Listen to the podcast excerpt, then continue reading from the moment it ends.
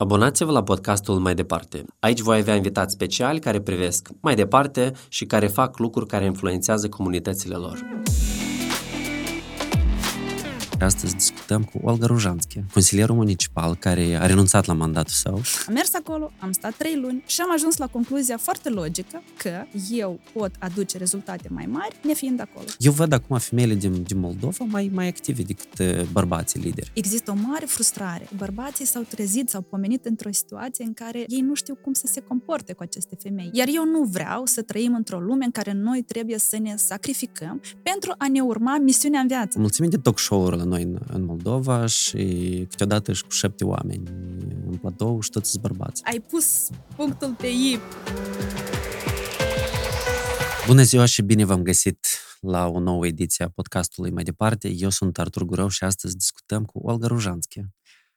Bună bine te-am ziua. găsit! Bună ziua, Artur! Uh, mulțumesc pentru invitație, mă cu bucur drag. să fiu aici. Vreau să avem o discuție uh, despre mai multe subiecte pentru că tu ai o experiență vastă. Uh, recent, uh, în media, cel puțin, ai apărut ca consilierul municipal care a renunțat la mandatul său da. și a spus că chestia asta pentru mine nu este interesantă, eu mă duc să mă ocup cu ceva util. Dar, de fapt, tu ai o experiență în relații internaționale, uh, policy, uh, ai fost o, o vreme uh, o să, o să spui tu exact care a fost rolul tău la Ok, Parlament, ca am să, fost- ca să nu fiu Ok, eu ok. La inexact. Parlament am fost um, o perioadă, deci cam trei ani, trei ani și jumătate am fost um, consiliera vicepreședintei Parlamentului de atunci, în acea perioadă, uh, Liliana Palihovici, și după asta am fost șefă de cabinet a vicepreședintei, cât am fost la Parlament. Dar vreau să fac o Precizare. o precizare. o precizare în legătură cu mandatul meu de consilieră municipală. Ehm, Poate așa s-a interpretat, nu este singura, adică nu ești eh, singura persoană care a interpretat lucrurile așa, probabil, pentru că este, sau a fost un gest ciudat sau Nu a fost neobișnuit. Ciudat, a fost neobișnuit. explicat din partea ta, a fost scris pe Facebook uh, exact uh, motivul Da. pentru care ai Dar ales să foarte pleci. puțin, dar e, e foarte ciudat. Foarte puțini oameni, de fapt, au crezut că ăsta este motivul real. Toată lumea m-a întrebat, dar hai povestește, dar care a fost motivul adevărat? Că nu pleacă nimeni așa pur și simplu Mhm. dintr-o funcție pentru care unii oameni îi fac eforturi foarte mari, ca să nu zic investiții financiare. Pentru Exact. că noi știu cum stau lucrurile în Republica Moldova, dar nu. Ideea este următoarea. Am avut o înțelegere cu echipa cu care am intrat în campanie. Um, am avut anumite, să zic, diferențe de opinie în cadrul acestei echipe despre cum, care ar fi strategia cea mai bună. Um, și eu nu am crezut că voi intra în Consiliul Municipal. De fapt, inițial nu știu dacă am zis chestia asta public, dar urma să fiu persoana numărul 2 pe acea listă. Uh, Iar eu nu am dorit să fiu persoana cu numărul 2 pe această listă. Am considerat că colegul meu, Sergiu Tofilat, își dorea mai mult să fie pe locul 2 pentru că uh, dânsul și-a exprimat mai mult intenția de a fi în spațiu public, politic inclusiv. Eu am făcut acest efort pentru a consolida echipa și pentru a transforma această experiență într-o inițiativă comunitară fără precedent. Ce înseamnă fără precedent pentru mine? Pentru mine asta înseamnă adunarea unei echipe de oameni, fiecare expert în domeniul său, Mhm. nu doar urbaniști, nu doar activiști civici în acest sens, oameni care nu sunt finanțați de nimeni, nu stă nimeni în Se spatele acestor autofinanțează. se autofinanțează și fac o adevărată campanie de crowdfunding. Poate n-a fost cea mai bună campanie de crowdfunding, Dar asta a fost intenția. dar a fost asta intenția, da. Și Și va reuși cel puțin un MVP, micuț. ne-a, ne-a reușit. Noi am creat un precedent. Cred că asta ar fi Mhm. util pentru alți oameni. Singurul lucru cu care nu am fost N-am rezonat 100 de procente și, sincer, am avut așa multă rezistență internă. M-am gândit foarte mult dacă să fac asta sau nu. Deci, n-a fost așa un 70 de procente. A fost un, un impediment pentru mine, cel puțin. Faptul că legislația pe care o avem, legislația electorală, Despre partide. despre partide, da, te obligă, deci dacă tu participi ca- în calitate de candidat independent, nu poți avea o listă cu echipă. Da. Trebuie să strângi semnături. Și atunci noi am resuscitat o platformă politică care era pe stand-by, așa, prăfuită, Dar eu țin minte, de inactivă fapt, de 20 de ani. discuțiile de Da. atunci, când se căuta, hai să căutăm un, uh, un, uh, un vehicul juridic. mai exact mult. asta. a Care e o fost. formă, de fapt, e Da. un fel de inter- interfață, de fapt, pentru un grup de oameni care vor să participe la un exercițiu electoral. Da, dar există dezavantaje și pentru oamenii care uh, fac lucrurile cu integritate, iar eu mă consider unul din acești oameni, uh, nu am rezonat 100% cu acest lucru, însă am decis să fim pragmatici, raționali, am operat în contextul și condițiile existente de atunci. Am avut puțin timp la dispoziție, am luat această decizie rapid, exprompt, ca și toți ceilalți oameni, de fapt, dar, uh, revenind la uh, ideea de deci, Sergiu a, a plecat din acea poziție, respectiv următoarea persoană de pe lista echipei noastre am fost eu. La acea etapă deja, um, la acea etapă deja, lucrurile erau puțin, uh, nu vreau să zic separate, dar noi ne-am exprimat poziția din start și nu neapărat a fost făcut un lucru public și uh, în fine, nu vreau să intru în detalii, dar ideea este că am fost aleasă acolo, eu în Parlament, am muncit foarte mult și m-am luptat foarte mult pentru a fi votată legislația care prevede obligativitatea cotelor legislative electorale, acele 40% de femei care trebuie să fie pe Mhm. listele electorale, respectiv, la diferență de 5-7 ani, eu am ajuns să beneficiez de acele prevederi uh, legale Deci legislative. ceea ce discutam și Mhm. cu Natalia Curnic, de fapt, tu ai încercat să implementezi prin exemplu propriu ceea Da. în ce foarte tare crezi. Sigur că da. Am intrat acolo, am studiat sistemul, eu nu am zis nu, mi-am asumat acest rol, este o răspundere foarte mare, este un precedent pentru toate femeile tinere care vor să se implice în luarea deciziilor în această țară. Am mers acolo, am stat trei luni, am studiat foarte bine tot ce am putut studia și am ajuns la concluzia foarte logică că în acel context, în acea situație și în acea conjunctură chiar matematică, din punct de vedere politic, eu sunt mai utilă în afara acelei Mhm. conjuncturi, pentru că acolo e, e pur și simplu consumarea energiei, era un fel Vulcan. nu, era un fel negativ, destructiv O energie de a consuma negativă, da. energia fără, Mhm. fără a da rezultate prea mari. Și eu am Mhm. considerat că eu pot aduce rezultate mai mari nefiind acolo. Deci tu te gândești ca un investitor de, de energie. Da. Numai că în loc de, de bani, tu alegi cum să gestionezi energia ta și dacă ea este cumva înmulțită sau consumată. Dar ceea ce spui tu despre woman empowerment, Mm. noi de fapt putem spunem că avem uh, probabil și cu efortul uh, unor activiști și activiste ca tine, dar și cu suportul donatorilor internaționali, tare multe programe au fost în ultimii 10 ani Da. și acum, uh, cel puțin la nivel de Parlament, noi avem uh, o foarte bună reprezentare. Noi avem ăștia minim 40%. De fapt, sunt că tu trebuie să știi mult mai bine.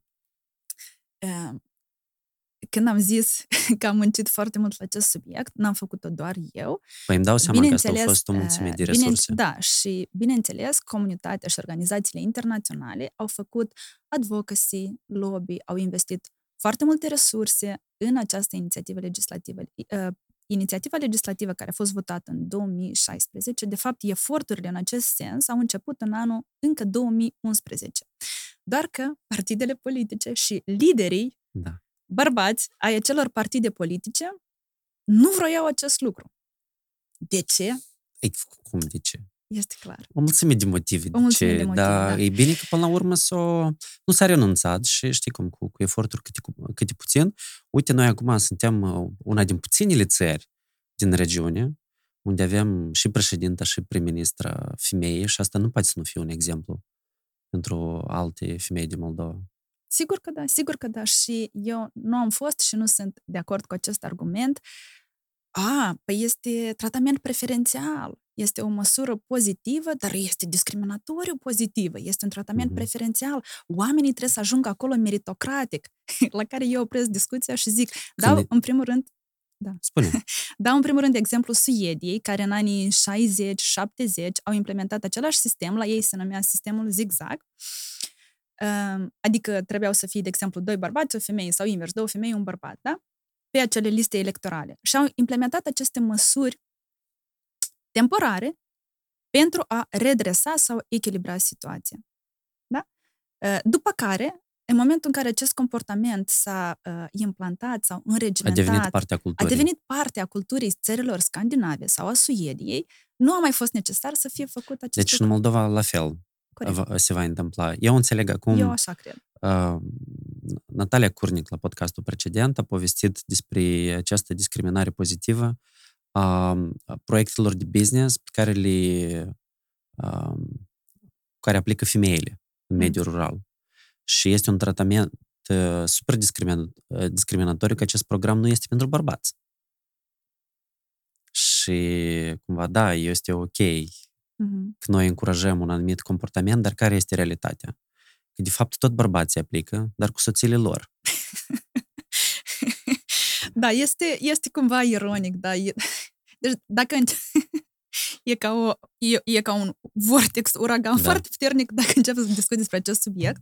Eh, Doar am vrut să termin eh, gândul pe care l-am inițiat în 2016, când în sfârșit, deci a fost un mega succes, toată comunitatea internațională ne-a aplaudat. Am reușit să facem acest dialog transpartinic, deci toate partidele politice și toți liderii tuturor partidelor politice au fost până la urmă convinși. Care cu scârți, care cu... Da, au fost convinși și s-a votat acest lucru. Wow, a fost un lucru foarte wow pentru foarte multe țări din regiune, noi suntem un exemplu. Dar, ce nu s-a făcut atunci? Atunci nu s-a uh, adoptat, era too much to ask. Adică, hai să zicem mulțumesc de acest Mhm. mare succes, după asta mai continuăm cu următoarele e- etape. Uh, Ce nu s-a adoptat atunci a fost uh, obligativitatea plasării sau plasamentul acestor 40% pe listă. Pentru că ce se întâmplă de obicei? Da, da, da, avem o listă cu 40% femei acolo. Dar unde sunt femeile? În Jos, capăt. în capătul listei. Așa, de frumusețe, pentru că Pentru a decora trebuie, brăduț. pentru că așa trebuie să urmăm recomandările internaționale, da, o să spunem acolo una, așa, bifăm. Mhm. Dar, cu adevărat, nu cred că încă am ajuns la acea etapă a culturii noastre civice, politice, în general, e, civilizațională, ca acest lucru să, să se facă natural, Mhm. fără o rezistență internă, de parcă ne luptăm între Dar noi. eu cred că această rezistență tot timpul va exista într-un fel sau altul, va fi Crezi? tot timpul un fel de competiție. Da. Între bărbați și femei? Tot timpul trebuie să fie, doar că ea trebuie să fie corect gestionată, această cumva Mm. Conlucrare câteodată și câteodată confruntare. Uite, confruntarea și competiția este normală și naturală, în general, între oameni. Cred că este un factor, de fapt, care duce la creșterea productivității, la inovare, și să vorbim despre inovare în societate. Competiția și productivitatea duce la aceste lucruri. Dar Competiție, tu ai formulat. competiția, da. Competiția pentru soluții, găsirea soluțiilor Da. optime, da. Da, pentru că trebuie să existe uh, competiție. Dar eu cred și vreau să cred că noi, ca umanitate, civilizație, cultură, chiar și la noi în regiune, vom ajunge la o etapă în care acest lucru nu va fi un lucru wow. Nu va fi un lucru wow. Nu va fi un lucru wow pentru o fetiță sau o adolescentă să zică, eu când voi fi mare, o să fiu parlamentară, eu când voi fi mare, voi fi prim-ministră, eu când voi fi mare, care e Eu problema? cred Dacă că lucrul vreau ăsta să deja ajung. se întâmplă acum. Cu ce preț? Cu ce preț? Cu ce preț? Cu prețul eforturilor din ultimii 10-20 de ani? Nu, cu ce preț pentru acea femeie care ajunge acolo? Mm. Asta este întrebarea mea. Și ceea ce am, de fapt, poate nu m-am exprimat clar, Cu ce ce am vrut efort? să zic, cu ce efort, cu ce preț. Să fie atât de natural ca și cum e uh, acest Mhm. podcast pentru Artur Gurău. Sau participarea mea la acest podcast. Sau, Înțeles. Uh, probabil, într-adevăr, da. e work in progress, probabil e cercul pe care noi îl, îl vedem, pentru că eu văd mai multe femei lideri în ultimul timp. Eu văd mai multe femei care au inițiativă, văd mai multe Mm. femei curajoase decât înainte. Și văd uh, bărbați care preferă metoda uh, mai jos ca iarba și mai, mai încetișor ca răulețul de munte. adică, i-ai fost foarte metaforic. foarte metaforic. Eu le văd pe femeile din Moldova mult mai curajoase și mult mai care merg în, fac un pas în față Mm. și bărbații așa fac un pas cumva înapoi pentru că cumva sunt mai, mai, nu știu, mai... Eu văd acum femeile din, din Moldova mai, mai active decât uh, bărbații lideri. Da, înțeleg. Chiar am avut uh, o discuție la acest subiect cu cineva care se gândea să facă un podcast despre acest subiect pentru că a observat, bărbat fiind, a observat Mhm. această tendință pe care o descrii și tu și zicea că e ciudat, se întâmplă un fenomen nou, nu doar la noi în țară, în general în lume. Uh, Această mult prea mare emancipare a femeilor a generat un uh, contrafenomen și este lucru pe care încerci tu să-l descrii. Înțeleg acest lucru, dar cred că este o consecință naturală a corectării și echilibrării istoriei, pentru că noi am trăit în patriarhat de mii de ani. Femeile au obținut dreptul de a vota, de a participa la viața publică când? 56. În secolul 20. În secolul 20. Unde mă, mă În gândeam la unele- Statele Unite. în secolul 20, adică atât de recent. Sigur, da, există acest contraval sau contrareacție și bărbații s-au trezit, s-au pomenit într-o situație în care ei nu știu cum să se comporte cu aceste femei, ei nu știu cum să reacționeze. Mhm. Există o mare frustrare. În Au același fost timp, uh, și foarte multe reacții de misoginism, care au fost foarte, foarte sub, sub orice plintus. da, de Pentru asta, că nu au avut alte argumente. Da. Misoginismul, în general, Mhm. este un fenomen atât de adânc înregimentat, atât de adânc, e ca, puh, e ca un copac cu o rădăcină atât de adâncă băgată în pământ, atât la femei, cât și la bărbați. Și nici măcar, nici măcar nu este conștient. La Mhm. foarte multe femei există fenomenul Bine, l-am numit misandrie, dar hai să vorbim despre misoginismul latent, care e așa de adânc băgat în subconștient, încât femeile se comportă cu alte femei la fel de discrimina- discriminatorii, dar poate chiar mai rău decât Oh. s-ar comporta bărbații cu alte femei. E... Da, învățăm. Și tot e ca Învățăm. o influență a culturii cumva. Sau e... Nu e doar la noi. E o chestie regională. Este peste tot. De asta când zic care este prețul pe care îl plătește o femeie care ajunge în așa funcții, în, a, în aceste locuri. Este un preț foarte mare. Iar eu nu vreau să trăim într-o lume în care noi trebuie să ne sacrificăm pentru a ne urma misiunea în viață sau pentru a ne îndeplini potențialul. Nu. Există o altă cale mult mai fericită și mult mai echilibrată de a face lucrurile. Pur și simplu, femei și bărbații trebuie să fie partenerii potriviți unul pentru altul. E, da. Cred că noi suntem generația care creează precedentele. Pentru prima dată creăm modele și exemple și pentru copiii noștri. Eu încă nu am copii, dar eu știu că eu am venit aici, pe lumea asta, să creez inclusiv un precedent pentru ei. Fiecare generație își lasă amprenta, face Da. un uh, level up pentru anumite chestii. Și, într-adevăr, noi avem posibilitatea să facem level up la foarte multe domenii. Vreau să mă uh, concentrez un pic pe un domeniu care ți-i drag ție, domeniul de televiziune. Uh, Cel puțin știu precis că ți-e interesant, pentru că noi am avut câteva discuții, câteodată cu opinii opuse. Mhm. Tu nu prea apari pe la TV. Eu nu apar la TV uh, în fața camerei. Înțeleg, dar în general nu prea apare în media, nu, nu ești o persoană foarte mediatizată. Uh, Da, pentru că probabil am avut eu această atitudine, pentru că toată viața mea cumva lucrând în astfel de medii, am fost eu persoana care stătea în spate și Inclusiv... coordona Mhm. aceste, pardon, coordona aceste, Ai vrut să coordona, coordonezi microfonul. coordona aceste lucruri și um, deci fiecare pa, da, cumva eu am fost obișnuit, eu să fiu omul care orchestrează aceste lucruri, aceste Știi, evenimente, omul aceste orchestră. apariții. Ei, omul orchestra, mai mult oameni, orchestră. nu este cea mai potrivită, da, uh, comparație. Da, Dar să zicem. să Zic de ce zicem. te întreb. Uh, O mulțime de talk show-uri la noi în, în Moldova și câteodată și cu șapte oameni în platou și toți sunt bărbați. Oh, oh, ș, ai pus punctul pe I. Nu l-am pus pe, eu, Pe, pe un eu- punct tare dureros. Da, Spune este adevărat, este adevărat. Deoarece la noi, în continuare, există această cultură de a... Deci sunt aceiași oameni, aceleași fețe care sunt uh, rotite constant, Mhm. promovate constant la toate emisiunile, la toate talk show-urile. Iar dacă vorbim despre un talk show politic, N-am nimic împotriva acestor experți sau acestor bărbați care sunt bine mersi în domeniile lor. Pe foarte mulți dintre ei cunosc, mulți îmi sunt prieteni sau cunoscuți. Îi respect jos pălărie. Dar, dar, de ce? Ei acceptă.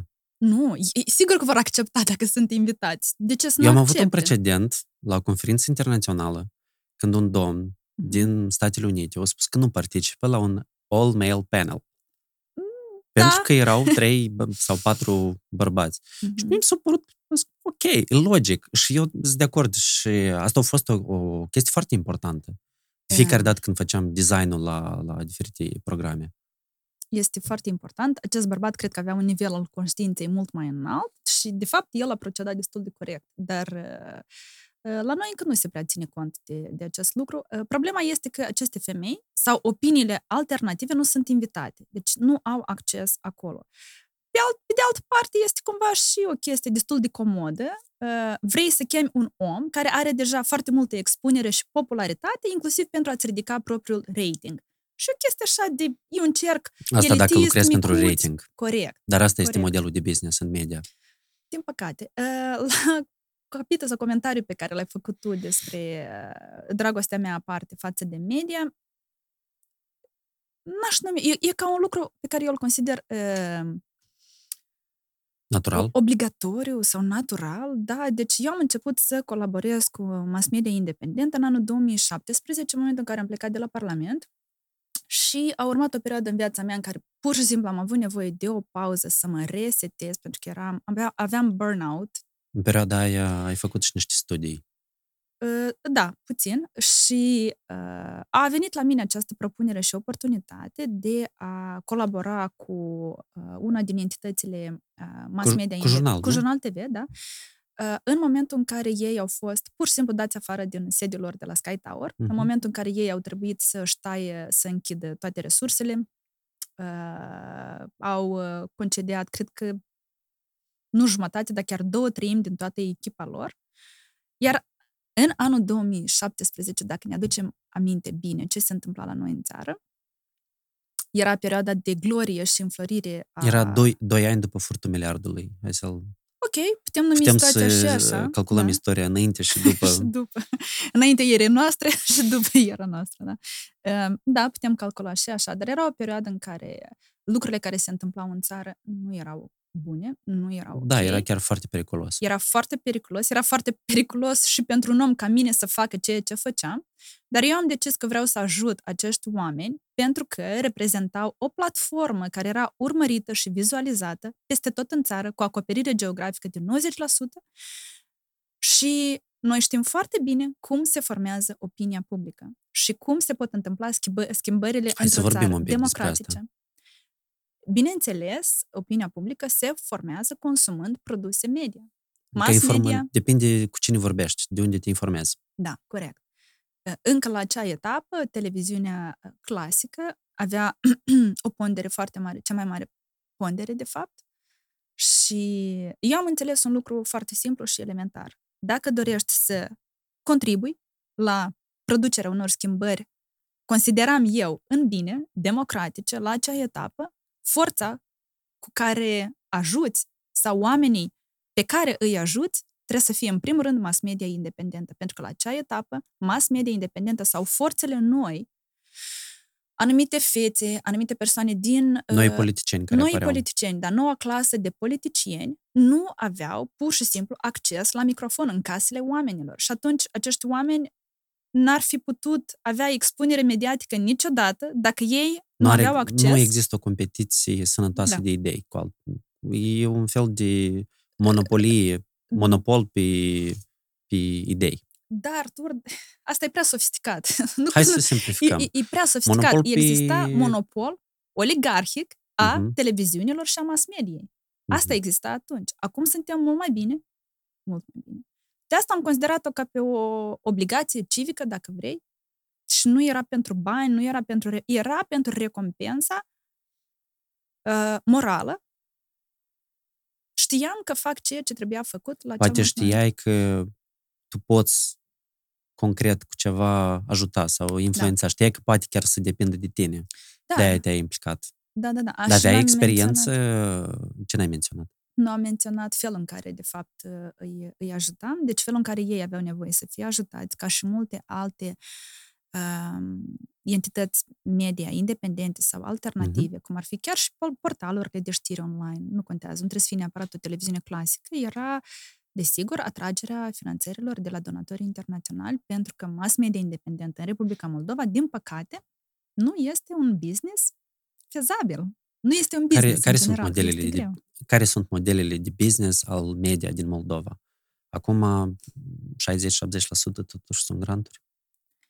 Uh, nu știu dacă neapărat aș fi eu cel mai bun expert uh, să răspund la această întrebare, dar din cunoștințele pe care le am eu și din experiența mea, uh, depinde. La, în unele cazuri, și asta este un exemplu bun, ar putea fi vorba de 30% probabil uh, finanțări care vin din partea donatorilor internaționale și 70% ar fi probabil uh, autofinanțarea care vine din vânzarea publicității, adică din partea comercială a unei televiziuni. La alte televiziuni poate fi 60-70% înclinată balanța inversă, adică uh-huh.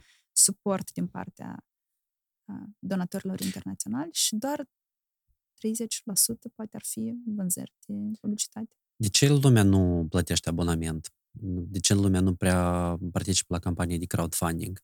Pentru că s-au obișnuit atât de mult că cei din media au sau granturi sau publicitate? Cred că ar fi și asta un aspect, dar cred că cel mai, cel mai mare cel mai problematic factor este că noi nu avem această cultură de a face crowdfunding și de a finanța inițiative comunitare, inițiative din partea unor grupuri de cetățeni sau oameni, inclusiv de a face caritate sau mm. filantropie. Noi încă nu avem această cultură. De asta Enable, agenția pe care am cofondat-o împreună cu Mihai Avram, noi o numim o agenție Development Consultancy and Fundraising Agency, adică este o agenție de... Mai, mai simplu, uh, mai simplu vă de, ajutați oameni cu idei să le implementeze. Să le implementeze și să găsească fonduri pentru asta. Uh-huh. Da. Mhm. Nu orice oameni, nu orice idei, nu orice ONG-uri, nu orice um, companie. Acele în care credeți. Acele în care credem și care sunt aliniate cu valorile noastre. Iar valorile noastre sunt simple. Noi vrem să contribuim la procesele de bună guvernare în țară, la schimbările în bine în această țară, să aducem inovație și, în ultima instanță, reforme. Adică reforme e un cuvânt așa foarte serios și foarte elegant și așa impunător, dar de fapt ce este o reformă? O reformă este schimbarea uh, unui segment sau lucru în societate sau în viața publică, pur și simplu îmbunătățirea serviciilor care sunt prestate cetățenilor. Atât. Pe care noi le simțim fiecare zi. Finanțarea care vine din uh, afara țării a fost uh, cu siguranță un lucru bun care a ajutat multe organizații să facă campanii de, de impact. Dar în același timp a fost folosită la greu, informațional, pentru a încerca să denigreze oamenii care uh, fac astfel de, de proiecte. Au fost conferințe de presă, uh, cărți întregi în care spune că, ia uite, Soros se finanțează pe acela, europenii pe ceea, americanii pe ceea. Există motive să ne facem griji de această finanțare externă sau asta e ceva normal când noi discutăm despre ceva care se numește soft power, de exemplu. Mm. Și această finanțare ea vine doar din vest sau ea vine și din est, dar sub alte forme? Din est tot se dau granturi? Uh, am înțeles întrebarea ta. Este o întrebare foarte bună. Bravo pentru întrebare. Foarte bună întrebare. Cred că această întrebare ar trebui pusă la televiziuni, uh, emisiuni politice și talk show-uri politice, politicienilor care de fapt sunt decidenți în această țară.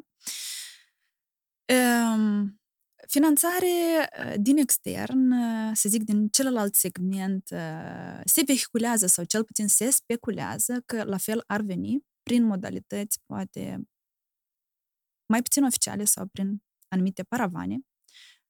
De ce zic se vehiculează? Deoarece nimeni nu a demonstrat sau dovedit acest lucru. Probabil sunt experți și pot să numesc câteva care studiază aprofundat acest segment al propagandei și counter-propaganda și antipropaganda, da, sau, da? Ce cred eu la acest subiect? Uh, cum te-ai simțit tu, Artur? Cum ar fi viața ta dacă ar veni cineva din exterior și ți-ar zice Artur, înțeleg că tu ai niște probleme financiare în acest moment a vieții tale. Ca tu să te pui pe picioare, uite, eu am să-ți dau ție în fiecare lună câte, nu știu, 3000 de, de dolari, da? Uh-huh. Și am să dau acești 3000 de dolari pentru următorii 5 ani din viața ta. Dar eu aș dori să-ți dau acești 3000 de dolari dar din partea ta aș aștepta să fii un cetățean responsabil, un cetățean care participă la alegeri, un cetățean care nu aruncă gunoi pe stradă și așa mai departe. Sigur că la pachet cu aceste măsuri vin și niște condiționalități care în mare esență nu sunt rele, dar sunt niște condiționalități și Care este sunt ceea ce se menite să numește... te disciplineze? Nu neapărat. Tu ai folosit o, uh, o sintagmă foarte potrivită, foarte bună, care se numește soft power. Soft power este un instrument al diplomației care a fost folosit foarte mult în secolul 20, în special în timpul perioadei războiului rece. În opinia mea, în momentul de față, noi trăim o perioadă, suntem într-o perioadă pe care aș numi-o poate chiar un fel de revizuire, deci e război rece, versiunea 2.0, în care în continuare se aplică aceste instrumente de soft power, cultural vorbind, inclusiv prin intermediul finanțărilor externe. Există o parte care se luptă cu cealaltă parte, există o parte ideologică care se luptă cu o altă parte ideologică, iar noi ne aflăm la confluența acestor factori. Toată lumea se plânge și zice, vai de capul nostru, Republica Moldova este o țară mică, Amărâtă. nu ne ia nimeni în seamă, amărâtă, întotdeauna am fost vicisitudinea istoriei, am, vai de capul nostru, suntem o victimă foarte Aceia mare. care au întârziat când Dumnezeu împărțea norocul. Corect. Și nu avem noroc și vai de capul nostru și toată lumea, toată lumea s-a luptat pe teritoriul nostru. Toată, am plătit tribut otomanilor, am fost o gubernie, am fost așa un mic atașament cumva la niște țări sau puteri mai mari. Nu putem șterge cu buretele ceea ce s-a întâmplat istoric. Dar eu cred că noi trebuie să ne poziționăm altfel. Eu cred că în e de ajuns să jucăm acest rol al victimei. Nu mai suntem o victimă, suntem o națiune multilingvistică, multietnică și multiculturală chiar. Noi vorbim minim trei limbi fiecare dintre noi, dar vorbim patru limbi, cinci limbi. De ce trebuie să alegem între est și vest? De ce trebuie să alegem între a fi ne unim cu România, Împotriva suntem unioniști cuiva. sau nu? Sau suntem anti? Și eu sunt omul, eu sunt omul care mi-am scris și teza de licență și teza de masterat pe subiecte geopolitice și sunt o mare, uh, nu mai vreau să folosesc cuvântul luptătoare, dar întotdeauna m-am opus... Militantă. Re, militantă, ok, militantă. M-am opus întotdeauna regimurilor autoritare și totalitariste, da? Și familia mea a fost deportată în Siberia în timpul regimului comunist. Deci asta este o traumă care nu e cât doar o traumă care s-a, s-a transmis, hai să zic așa, genetic, energetic, dar prin storytelling, prin poveștile mhm. bunicii mele, Maria, la toate sărbătorile, nu conta, era 8 martie, era Revelion, era Crăciun, uh-huh. nu conta. La fiecare întâlnire a familiei în format extins, ea ne povestea despre ce a însemnat viața ei în Siberia și ce a însemnat asta pentru familia noastră. Noi n-am uitat niciodată, niciunul din noi și eu întotdeauna eram anti, anti, uh-huh. da? Nu eram anti-Rusia, nici acum nu sunt. Eram împotriva dictaturii și autoritarității. Și, și, și regimurilor inumane care fac lucruri degradante pentru umanitate. Dar, dar, nu cred că asta este soluția. Eu nu cred că... Ce am vrut să zic, de fapt, prin... Uh, Hard power nu e soluția. Sau ce nu este soluția? Um, toate măsurile, inclusiv adoptarea cotelor legislative, inclusiv acordarea ajutorului uh, financiar din partea organizațiilor care oferă uh, fonduri pentru dezvoltare și cooperare internațională, fie că acestea sunt structuri diplomatice acreditate, cum ar fi ambasadele altor țări, fie că sunt organizații neguvernamentale, fie că sunt ONG-uri internaționale, fie că sunt organizații filantropice, da? Nu contează. Că fie că sunt din est sau din vest, sunt doar o măsură temporară îți întinde o mână și zice, hai uh-huh. să mhm. te scot de mlaștină, pentru că ești într-o mlaștină. Hai împreună hai împreună, ceva. Da. Dar este o măsură temporară și cred că la un moment asta dat... Asta lumea trebuie să înțeleagă că asta nu e forever. Nu este pentru totdeauna și tot așa cum ți-am dat acel exemplu, dacă uh-huh. vine cineva și zice, Artur, hai eu îți dau ție 3000 de dolari pe lună, da. Și cred că vine momentul în care uh, zice, Artur, hai noi să fim niște oameni adulți și să avem singuri grijă de noi și să găsim modalități de a fi sustenabil financiar. Iar asta înseamnă foarte multă muncă din partea noastră a tuturor împreună și da, nu vreau să mă bag în subiecte, nu vreau să critic oamenii care încearcă să facă ceva acum, dar ajunge atâta împrumuturi internaționale de ce, de ce eu nu înțeleg de ce oamenii nu-și pun întrebări despre ce mm-hmm. implică și ce înseamnă aceste împrumuturi internaționale. Asta este măsură extremă, așa eu văd. Dar noi, nu, dar noi suntem, Artur, băgați până peste cap doar în măsuri extreme. Eu nu știu, mai dar de uh, suntem că... în situație excepțională, nu doar pe lege, dar și în uh, criza energetică, adică eu nu prevăd mult alte soluții imediate. Trebuie chestiile urgente completate cu măsuri pe termen Și lung. da și nu, eu sunt împotriva acestei abordări. Este, uite, sunt uh, Da, da. diferite feluri de soluții. Dacă adopți întotdeauna cea mai rapidă soluție, asta e ca Mhm. și cum te duce la bancă și a lua un împrumut bancar, fără ca să te gândești tare mult, de unde iei bani, de Înțeleg, unde iei Olga, dar bani, noi la avem, bancă. noi avem bătrâni care iarna asta trebuie să supraviețuiască. Iată, Corect. asta este o urgență. Corect. Uite, corect. Sunt diferite feluri și diferite niveluri la care poți încerca să rezolvi o problemă. Sigur că, dacă nu există altă modalitate decât asta, atunci, da, o să mergi și o să negociezi un împrumut internațional condiționat și o să negociezi, Și asta tot trebuie, dar eu înțeleg când dar nu e singura soluție. în niciun caz Niciodată sunt nu absolut de schimbăm acord nimic. cu tine. Mer- nu știu, ne-am băgat într-un subiect politic, n-am vrut să fac acest Hai să ne lucru, întoarcem dar... un pic la, la soft power și la finanțare. Mhm. Uh, Ziceai că asta presupune mult lucru pentru a fi autosuficient și ca și măsură de, de autosuficiență pentru țară. Unde trebuie să înceapă lucrul, de fapt? Dacă noi ne dăm seama că uh, nu o să putem să uh, contăm pe acest uh, ajutor extern, finanțare externă, împrumuturi la nesfârșit, care ar fi primii pași care trebuie de făcut ca să începem să, să Mi-ai dat- muncim? Scuze că râd așa cu poftă, dar mi-ai dat o întrebare de parcă aș fi, aș fi eu prim-ministru țării sau președinta Eu țării. sunt sigur Da. că tu, la un moment dat, cu siguranță, o să fii Mm. poate un candidat pentru funcția de prim-ministru Moldova. Da, Artur, nu știu, am, am, plecat, am plecat departe de acest subiect. Eu am, am trăit și am simțit foarte multe dezamăgiri în acest, în acest domeniu. Eu am crezut că nu mai vreau să aud Mm. de domeniu politic, nu mai vreau. Eu am ales să mă poziționez cumva Ca un să fiu consultant. utilă societății, dar fără a... Eu nu sunt de acord cu vechiul sistem politic, nu sunt de acord cu felul în care se face politică, nu sunt de acord cu felul în care poți face schimbări în această țară, trebuind să treci prin acest sistem birocratic foarte învechit, care este este întuneric acolo, deci ca să, ca să, să ai un breakthrough, ca să, aj- ca, să- ca să intri acolo, tu trebuie să trebuie să folosești regulile unui joc super învechit, care a fost Da. inventat tot așa, în, e, e un concept patri, patriarhal, este un concept uh, care presupune finanțare tenebră externă pentru a răsplăti după aia acele... E, e ca o investiție, da? Pe care uh-huh. o Mhm. răscumperi. Deci nu, nu. Și în general, dacă mă întreb pe mine, birocrația trebuie redusă și tăiată, cel puțin în proporție de 50%. Uh, revenind la întrebarea asta, foarte Eu cred serioasă. că tu răspunzi, la, de fapt, la întrebarea care ți-am Da. dat-o eu, pentru că Și eu ar reducerea birocrației e o chestie foarte, foarte concretă cu care Da. se poate de început. Da. Uh, chiar aseară am început, am început, uh, am fost a- admisă într-un program de studii internațional la Universitatea Stanford, care este... Felicitări! Mulțumesc! Uh, Mai sunt oameni din, din țara noastră care sunt, probabil, sunt și politicieni, dar sunt și viitori politicieni sau, hai să zic așa, influențatori sau activiști civici.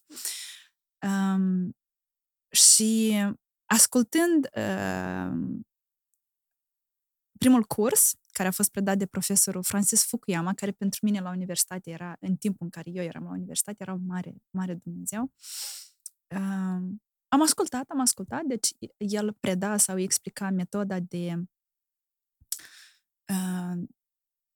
Masters of International Policy, deci metoda, frame, metoda uh, inventată sau uh, patentată, nu patentată, metoda Inventată e ok. atribuită, Mhm. atribuită Universității Stanford pentru uh, elaborarea și implementarea politicilor la nivel internațional.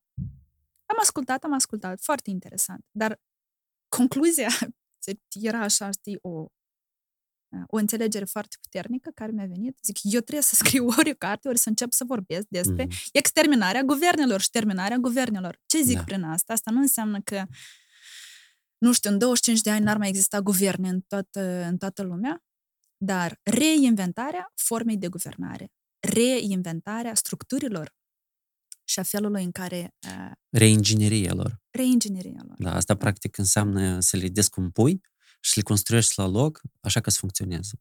Da. Pentru Dar, că eu pe- înțeleg perfect analogia care ai făcut-o tu cu ministerele, cu oamenii care lucrează acolo și eu văd eh, inclusiv această putere nouă care a venit în aceste sisteme deja construite, nu doar de 30 de ani, ele Da. sunt și mai vechi uneori și cu sisteme care au uh, rădăcini în Uniunea Sovietică, Da. care funcționează după un anumit uh, uh, reguli și au un sistem imunitar. Și tu când vii cu niște miniștri noi, eventual, asta e ca un vaccin. Și încă noi am fost norocoși că am primit așa două vaccinuri deodată, la două Mm. cicluri electorale. Doar că sis- sistemul se, se opune da, Mm. la orice influență externă și în același timp, fix așa și în societate, oamenii se gândesc, ok, mi-am pus un vaccin, mi-am pus a doilea, mi-am pus și boosterul. Ehm, Da, dar uneori uh, ideea este că poți să pui un milion Da. de upgrade-uri, un milion de lucruri externe, suplimentare, când de fapt tu trebuie să-ți întărești sistemul tău imunitar. Esența. Esența. Da. Și să sap la Mhm. rădăcină. Uh, Da, am vorbit noi despre reducerea birocrației, da, și prin asta s-ar întâmpla, de fapt, uh, inovarea și s-ar genera multe schimbări în societate. Eu nu vreau să critic oamenii în care am crezut foarte mult și pentru care eu, personal, am contribuit și am ajutat foarte mult ca ei să ajungă aici unde sunt. Dar, și este foarte greu, înțeleg, este foarte greu să gestionezi o astfel de situație și criză, dar ceea ce cred că ne lipsește nouă e, este o altă atitudine și o altă abordare. Ajunge să ne poziționăm așa de parcă suntem... o vi- Noi ne comportăm și ca cetățeni, ca Mhm. țară, așa de parcă suntem o persoană am venit aici cu, da, am, Că- am o cu mică cârja, da. fractură care Da. încă nu mi-am, da, uh, vindecat-o complet, dar noi ne comportăm Dar nu toată am atras viața. atenția deloc la chestia asta și deloc nu afectează Corect, deloc discuția noastră. corect. Fix așa și un cetățean, da?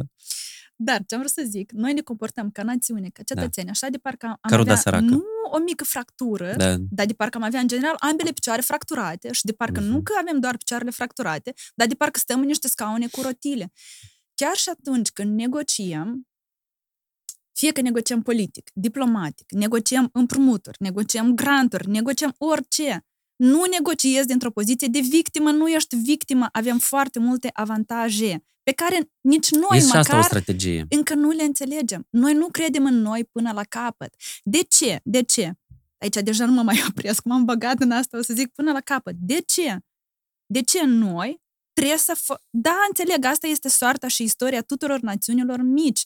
Dar de ce asta n-ar putea fi o superputere a noastră? Se luptă NATO, se luptă Uniunea Europeană, se luptă toate aceste nu știu, Statele Unite ale Americii, este această confluență a tuturor acestor superputeri contrapuse sau în confruntarea cu o altă superputere care nu este doar superputere regională. Și apropo, despre asta am scris chiar și în tezele mele de licență și de masterat de acum 12 ani. Rusia devine deja o putere mondială. Noi nu putem ignora acest lucru. Nu este vorba de Ea a această fost tot timpul. dorință revanșardă, așa o poziționează, da. să zic așa, formatorii de gândire liberali din democrațiile consolidate, Mhm. um, poziționează Rusia ca Putin și Rusia sunt niște forțe iraționale și de ce au aceste Răul, tendințe da, de pozitiv. a acapara? Mhm. Nu, se comportă nu vreau să zic că se comportă la fel ca și voi, ca Mhm. celelalte puteri, dar, Dar nu de fapt, poți da. ignora, nu poți ignora că ea nu este o... E, e mai mult decât o putere regională. Este deja... E, e- trăim într-o nouă lume Mhm. și structură mondială. Și cum crezi că Moldova poate valorifica poziționarea noastră? E. Ajungem la acest subiect. Uh, Noi suntem, aici este frontiera. Vedem ce se întâmplă acum cu Ucraina. Vedem ce se întâmplă acum cu Ucraina și chiar dacă uh, mulți formatori de opinie, presa liberală, neoliberală, din toate democrațiile consolidate ale regiunii, inclusiv formatorii de opinie de la noi, din Ucraina, din Georgia, pentru că, da, există acele precedente și înțeleg că este un subiect sensibil pe care îl ating acum. Uh, pur și simplu, ce nu înțelege inclusiv comunitatea diplomatică sau comunitatea academică, sunt motivele care stau la baza acestor acțiuni ale Rusiei. Și ei nu vor să accepte că Rusia deja a devenit o putere globală, internațională.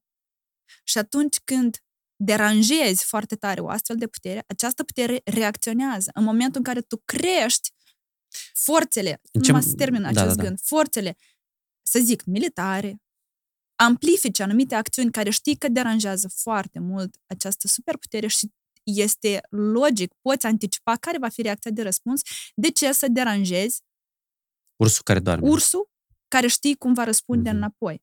Eu acum nu mă bag, eu nu comentez acțiunile ursului. Poate, da? poate, da, da, da. Poate Nu le special comentez. inclusiv sunt persoane. Nu, nu tot timpul există un, unanimitate de uh, strategii chiar și în vest. Și Da. poate unii sunt interesați. uh, Eu, uh, E corect, corect. La mijloc, percepi mai sunt, bine. la mijloc sunt niște interese mai mari care transcend și mă doare faptul că Eu trebuie cred să că și plătească în Statele cetățenii, Unite- inclusiv cu viețile lor. și în Statele Unite probabil tot uh, există strategia de a identifica dușmanul extern. Da. Ce am vrut să zic, ce am vrut să zic, ca să nu fiu înțeleasă greșit, mai ales știu că este un subiect care scindează societatea și oamenii foarte mult. Um, eu nu cred că noi trebuie să alegem între A și B. Am trăit toată viața noastră înțelegând, ă, încercând să alegem între A și B. Și da, este ușor să vorbești sau să comentezi despre aceste lucruri când nu ești tu acolo în mijlocul acestei furtuni. Înțeleg foarte bine acest lucru. Și eu aplaud oamenii care Acolo încearcă... oamenii, sincer, să se uh, descurce. vor să fie independenți Da. și vor să fie ucrainenii.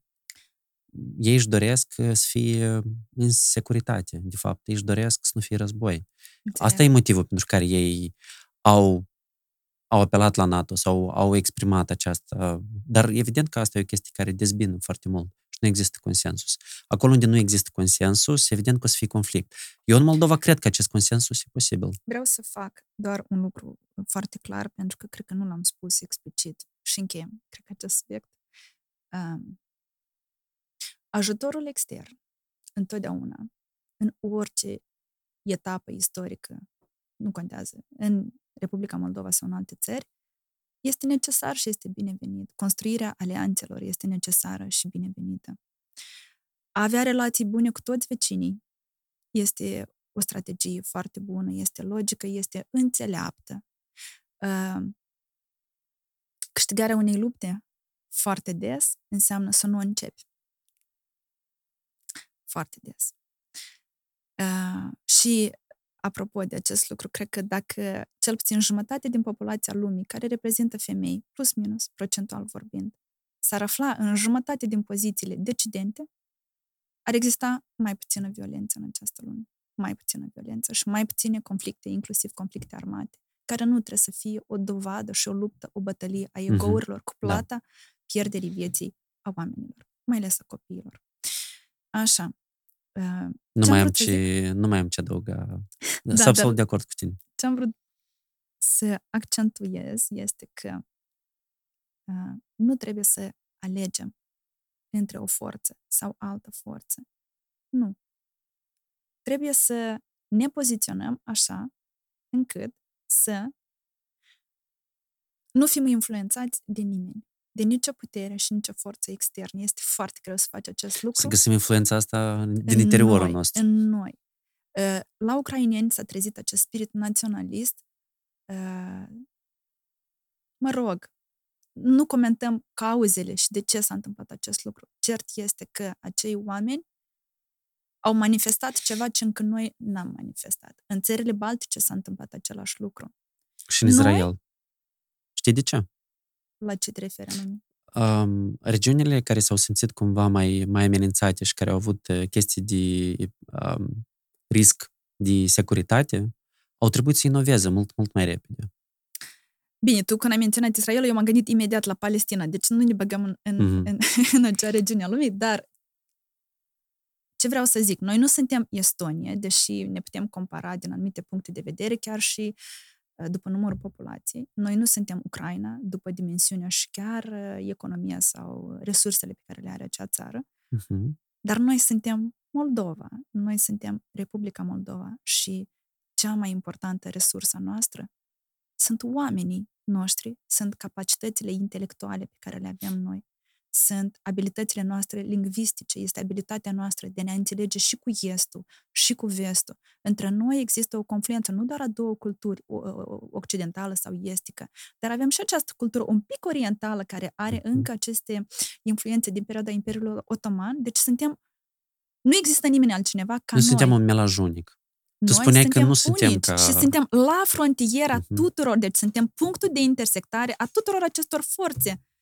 Și nu știu, nu știu, adică na, nu vreau să ofensez pe nimeni și nu vreau să tai sau să diminuez din meritele liderilor pe care i-am avut noi până acum. Au făcut fiecare ce au putut, da, unii mai mult, alții mai puțin, unii au făcut mai mult rău decât bine, dar eu nu știu dacă am avut până acum un lider care să înțeleagă acest lucru și să insufle asta oamenilor. Pentru că în noi, în toți, trăiește această înțelegere, dar ea nu e activată până la urmă. Fructele și legumele noastre, nu există loc pe lumea asta care să aibă aceste fructe și legume pe care le avem noi. Nu există. Dar nu e numit asta, oare? Eu aud în ultimul timp că ah, da, da, calitatea solurilor noastre este extrem de... Inclusiv ONG-urile ah. spun despre, despre da, chestia înțeleg, asta. înțeleg, Dar ca înțeleg. să, ca să completez un pic ideea ta, dacă îmi permiți. Da.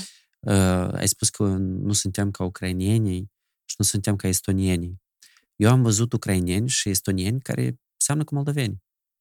Adică eu nu văd de ce noi tot timpul trebuie să spunem că, uite, ei au niște calități și noi tot așa. Mm. Dar uite, eu am văzut calitățile astea la niște oameni în Moldova și eu am descoperit oameni similari în Ucraina sau în Estonia și m-am gândit, wow, iată, dacă prietenul meu care e din domeniul ăsta ar fi în Kiev sau ar fi în Tallinn și ar fi avut acces la aceleași oportunități, mm. probabil că ar fi la fel de avansat. Sunt aceiași oameni cu aceleași talente, doar că nu au avut acces la aceleași oportunități. Da, ai, ai perfectă dreptate, sunt de acord cu tine. De fapt, la ce m-a referit este um, um, progresul. Da? Punctul acesta de ascensiune sau progres în fiecare din aceste națiuni pe care cred că noi încă nu l-am atins. Dar iar, nu vreau să ne comparăm cu ceva. Avem elemente comune, dar avem și elemente care sunt irepetabile, care nu... Ce este unic la noi? Ce putem să valorificăm? Eu cred că este forța noastră incredibilă de a fi rezistentă, rezilientă la foarte multe greutăți. Deci noi avem așa o capacitate de a ne ajusta la adversitate în timp ce vorbim câteva limbi străine în același timp, uh-huh. înțelegem și, uh, uh, chiar și dacă am vorbit de, nu știu, uh, export sau piața de desfacere a produselor noastre, deci dacă, dacă ne-am poziționat un pic altfel politic și am negociat puțin altfel și ne-am creat o, o strategie și o direcție de țară un pic altfel, pentru că noi până acum, Artur, acționăm din a zero-sum game întotdeauna parcă trebuie să fie minus 1 plus 1. În rezultat este 0. Ori ne ducem acolo, ni se taie din partea asta, ori ne ducem în partea asta, Zero se sum taie. game este rezultatul unei, unei lupte care se bazează pe resurse foarte limitate. Uh, ca să nu existe zero sum game, trebuie să fie o înțelegere de cum poate fi uh, aceste resurse, cum pot fi ele văzute în abundență. Nu doar în limitele la o felul cum stau lucrurile acum. Uh, avem o putere nouă, uh, avem ministere și eu în ultimele luni, involuntar, am participat deja la trei politici. Nu politică, politici, legi. Politici publice. Politici. Da, unul, uh, unul transmis la Ministerul Justiției și două transmis la Ministerul Economiei. În ce măsură uh, inclusiv uh, societatea civilă din Moldova, este pregătită acum să participe la procesul de transformare a țării? Sau cumva se pune doar așteptarea doar pe această guvernare? Că ei tot o să facă și pe urmă să-i criticăm că ei n-au reușit. Iar îmi dai o întrebare de parcă eu aș reprezenta guvernarea. nu reprezint guvernarea. Te rog să-i întreb pe Înțeles. ei. Um, eu nu, te întreb eu... pe tine în calitate de consultant da. al unor organizații pe care atât tu cât și eu, prin proiectele pe care le fac, uh-huh. încercăm cumva să îi împuternicim ca să, ca să um, traducem empower. Da.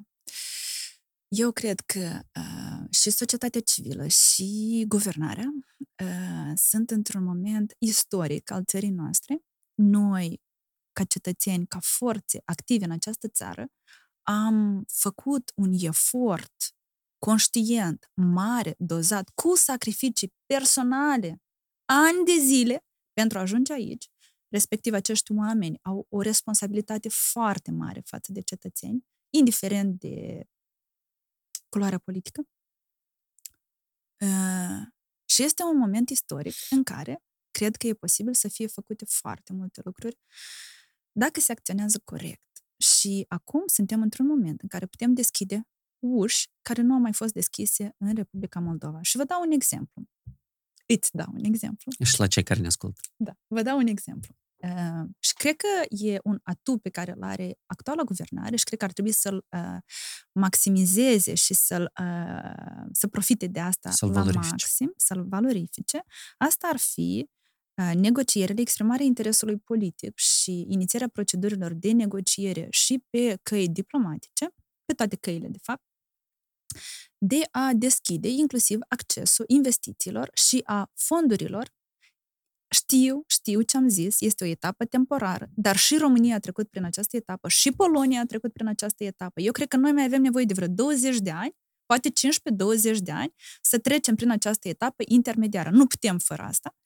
Fonduri la care noi acum nu avem acces. Și, de exemplu, recent, chiar un an în urmă, am avut o colaborare, nefiind încă acolo, pe acea poziție de oficial ales în Consiliul Municipal, dar am încercat să colaborăm cu ei, deși avem viziuni, poate politice diferite, dar eu m-am gândit așa, deci dacă o să așteptăm la infinit să Da. colaborăm și să lucrăm doar cu oameni cu care ai fix aceeași viziune, nu o să mai faci niciodată nimic. Trebuie să fie cineva un pic mai nu știu dacă să se poziționeze mai sus, că asta nu înseamnă să te poziționezi mai sus, dar să, hai să fim un pic mai înțelepți, hai mai un pic mai umani, deschiși, mai umili. hai să da. folosim termenul ăsta. Da, și hai să găsim lucrurile care Da. ne conectează. Deci da? tu vorbești despre Primărie. proiectul Move It Like Lublin. Da, vorbesc despre asta. Deci noi am încercat să... În ce a constat proiectul, pentru Proiectul a cei care nu încercat- cunosc? Ok, proiectul este vorba despre uh, domeniul transportului public și despre dezvoltarea Mhm. conceptului de mobilitate urbană.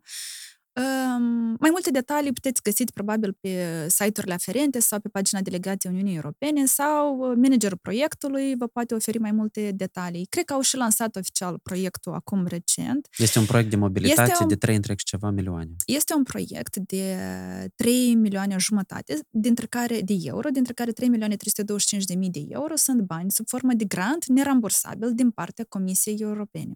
Deci este pentru prima dată când Comisia Europeană a oferit un grant nu doar unei instituții publice din Republica Moldova, bine, s-au mai dat granturi, dar este pentru prima dată când Comisia Europeană a oferit un grant unei primării din municipiul Chișinău. Este pentru prima dată. Uh, motivarea mea de a face asta, chiar dacă eu n-aș fi ales neapărat acest domeniu ca fiind cel mai prioritar domeniu, da? pe mine m-ar interesa mai mult soluționarea problemei deșeurilor, da? sau, uh, nu știu, energie regenerabilă, sau sunt multe, multe, Mhm. multe alte subiecte, dar era cumva, aceasta era condiționarea, subiectul sau uh, prioritatea celui grant. Și operez rațional, fiind constrâns de anumite Cu resurse limitate. Uh, criterii pe care în acel col deja erau exprimate, criteriile Mhm. de eligibilitate, da, pe ce domenii s-ar fi dat uh, acei bani. Dar, în momentul în care tu îți exprimi intenția ca instituție publică care are nevoie de foarte multă reformare, foarte multă inovare și foarte multă curățare în general, uh, dacă implementezi un astfel de proiect din astfel de fonduri și să ne înțelegem condiționalitățile sau regulile, strictețea și rigorile care trebuiesc urmărite acolo, tu nu poți fura acești bani, tu nu poți uh, comite acte de corupție, tu sunt, se fac audite, sunt reguli, sunt raportări și nu poți așa pur și simplu ți-au transferat niște bani și ne gândim noi cum să cheltuim noi acești bani. Nu, nu funcționează așa. A- așa. Asta este un punct bun. Bine, probabil în orice țară uh, cunoaștem istoric, dacă ești foarte inventiv, cel puțin și în România a existat o astfel de perioadă, perioada de absorpție a fondurilor structurale Europene. europene, da, și au fost și acolo istorii. Mhm. Deci o să fie cu siguranță abateri și, și în Moldova. Nu Cum- știu, dar cum- sper să nu fie, eu, sper să nu fie, Nu dar știu, eu uh, Apropo, legat de prezumție, iată, noi avem în uh, Constituție prezumția nevinovăției Da. în, în condițiile în care noi am, uh, s-a votat că era stat capturat și că corupția este cea mai mare problemă, una din cele mai mari probleme, inclusiv care generează exodul de, din țară, eu uh, am prezumția că mai degrabă o să se fure decât uh, când nu o să se fure. Uh, și vreau să te întreb o întrebare concretă. Cum facem coordonatorii când se întâmplă așa cazuri, să intervină rapid ca să nu admită perpetuarea. Pentru că în unele cazuri, fiind interesați inclusiv de imaginea bună și de PR-ul pozitiv al proiectelor încă pe care ei le, le sponsorizează, ei nu sunt interesați ca, ca aceste abateri să se mediatizeze și să pun sub covoraș uneori. Corect. Uh, ai sesizat, ai remarcat un lucru corect. Uh, proiectul respectiv va fi implementat timp de patru ani. Eu mă bucur că noi l-am pus pe picioare. Uh, deja echipa de gestionare a proiectului se ocupă de proiect. Eu mă bucur că proiectul continuă și va fi implementat cu succes, uh, ceea ce creează un precedent uh, util tuturor nouă ca țară. E o Pentru că experiență. Dacă tu implementezi corect, corect legal, corect financiar, corect din punct de vedere a atingerii obiectivelor acelui uh, proiect, atunci îți crești propriul uh, rating și portofoliu și precedent de a absorbi astfel de fonduri, respectiv Și mai îți mari. crești șansele să atragi Mhm. fonduri și mai mari. Iată, asta este o modalitate de a suplini acele lipsuri în bugetul nostru, dar concret pentru a rezolva niște probleme cu care se confruntă societatea și cetăț- cetățenii. Acum, ca să răspund la întrebarea ta, cum pot interveni donatorii? Este o întrebare tricky, eh, pentru că ei nu au, ei nu sunt auditori, ei, Ei nu n-au pot mecanisme, face, da? ei nu au mecanisme de a acționa rapid și a opri aceste lucruri. De asemenea, ce zic donatorii și organizațiile internaționale? Eh, Voi aveți propria legislație, voi aveți Mhm. propria Constituție, voi aveți propriile organe de control, control financiar, control legal, juridic. Noi nu putem Am interveni. înțeles. Deci maxim ce ei pot să facă este să nu continue să lucreze cu, cu Da. respectivul. Și ce pot face ei este să se implice un pic mai. uh, să aibă niște reguli de activitate și de control.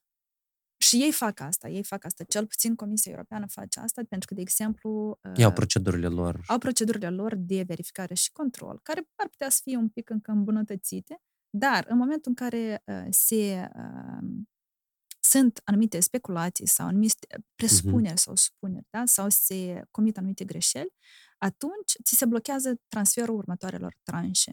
Deci, ai câștigat proiectul pe patru ani, dar dacă tu nu l-ai implementat corect sau ai comis abateri, în următorii ani, gata, n-ai mai văzut tranșele și au plecat banii. Pa, pa. Uh, Mi se pare foarte logic, dar uh, în același timp nu știu dacă există uh, acest control uh, intern Da. de, de care tu uh, Nu spuneai. prea, nu prea există. Um, Adică- Că am pomenit despre uh, prezumția nevinovăției, uh, este o teorie interesantă, o idee m, pe care am văzut-o pe Telegram Mhm. și care vreau să o dezbatem un pic. Uh, e legat de confiscarea averii celor care uh, sunt uh, bă- nu că bănuiți, condamnați pentru fapte de, de corupție.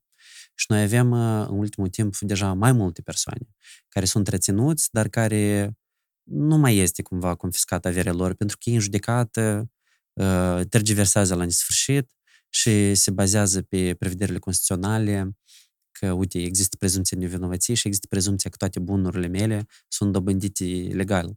Cum am putea noi, din punctul tău de vedere, tot bazându-ne pe experiența ta internațională și ideile la care ești expus, să inovăm aici? Artur, deja mi-ai dat o întrebare de parcă eu aș reprezenta Curtea uh, Constituțională și în același timp vreo curte de arbitraj internațional Da. și, uh, nu știu, Tribunalul Internațional.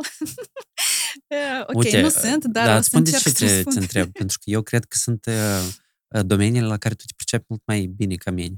Și eu te întreb ca, ca o prietenă, știi? Da, mulțumesc, mulțumesc Cum- pentru apreciere. Cum, da. uh, cum spate de, de, de inovat, cum spate de, de gândit un pic uh, out of the box pentru a pune bazele unei lupte mai eficiente cu corupția în Moldova. Ok, hai, n-am un răspuns la întrebarea asta, dar putem să Hai facem să acum o furtună de dezbatem, idei. da. Facem un brainstorming, dezbatem acest subiect. Ok.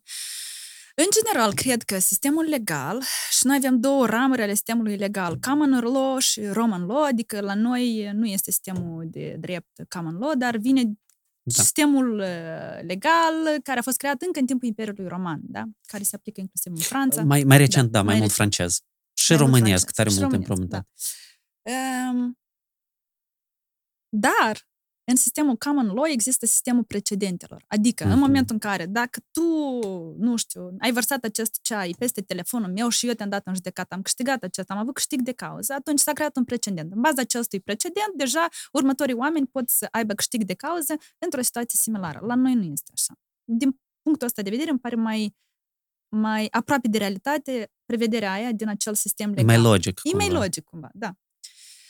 Pe de altă parte, cum să fie eficient un sistem juridic legal care a avut bazele în timpul Imperiului Roman? Adică, cum? Este la fel o luptă nesfârșită, să mergi prin toate... E Kafka și procesul la puterea 10 da. în Republica Moldova. La N. La puterea N, corect. Da. Deci asta este o luptă interminabilă, nesfârșită și toată lumea o să-ți schimbe o propoziție mm-hmm. și să zică, eu nu sunt de acord. Da. Da? Recurs. O să găsească, o, nu că o să găsească, lacunile astea sunt plantate cu ani în legile din Moldova Corect. și ele sunt exploatate. Deci nu este un sistem eficient și, uite, nu am vrut să aduc acest subiect în discuție pentru că încă nu este soluționat. Ehm, suntem la moment într-un litigiu care este în instanță pe rol pentru uh, neplata um, anumitor servicii pe care noi le-am prestat, de alt fel, de alt fel, și cu eu bună am credință, din, cu din bună, Moldova. Da, care... cu bună credință, profesionist uh-huh. și am făcut mai mult decât, de fapt, uh, era explicit uh, uh, asumat în acel, în acel contract. Acum noi ne așteptăm că instanța, sigur, o să ne dea câștig de cauză, pentru că am prestat Pentru serviciu, am făcut mai mult decât s-a cerut din partea noastră. Este normal, este contract, există act de predare-primire. Deja partea care a primit serviciile este responsabilitatea lor să plătească. Dar eu nu am certitudinea. Eu, știind care este situația justiției din Republica Moldova, eu nu am certitudinea că chiar și dacă eu am dreptate, voi primi uh-huh. dreptate pe acest caz. Eu nu sunt singurul om care a trăit în acest sistem. Deci, la întrebarea ta, să nu divaghez foarte mult, Uh, trebuie reformat și acest sistem. Deci e unul dintre cele mai corupte sisteme în general din, din lume.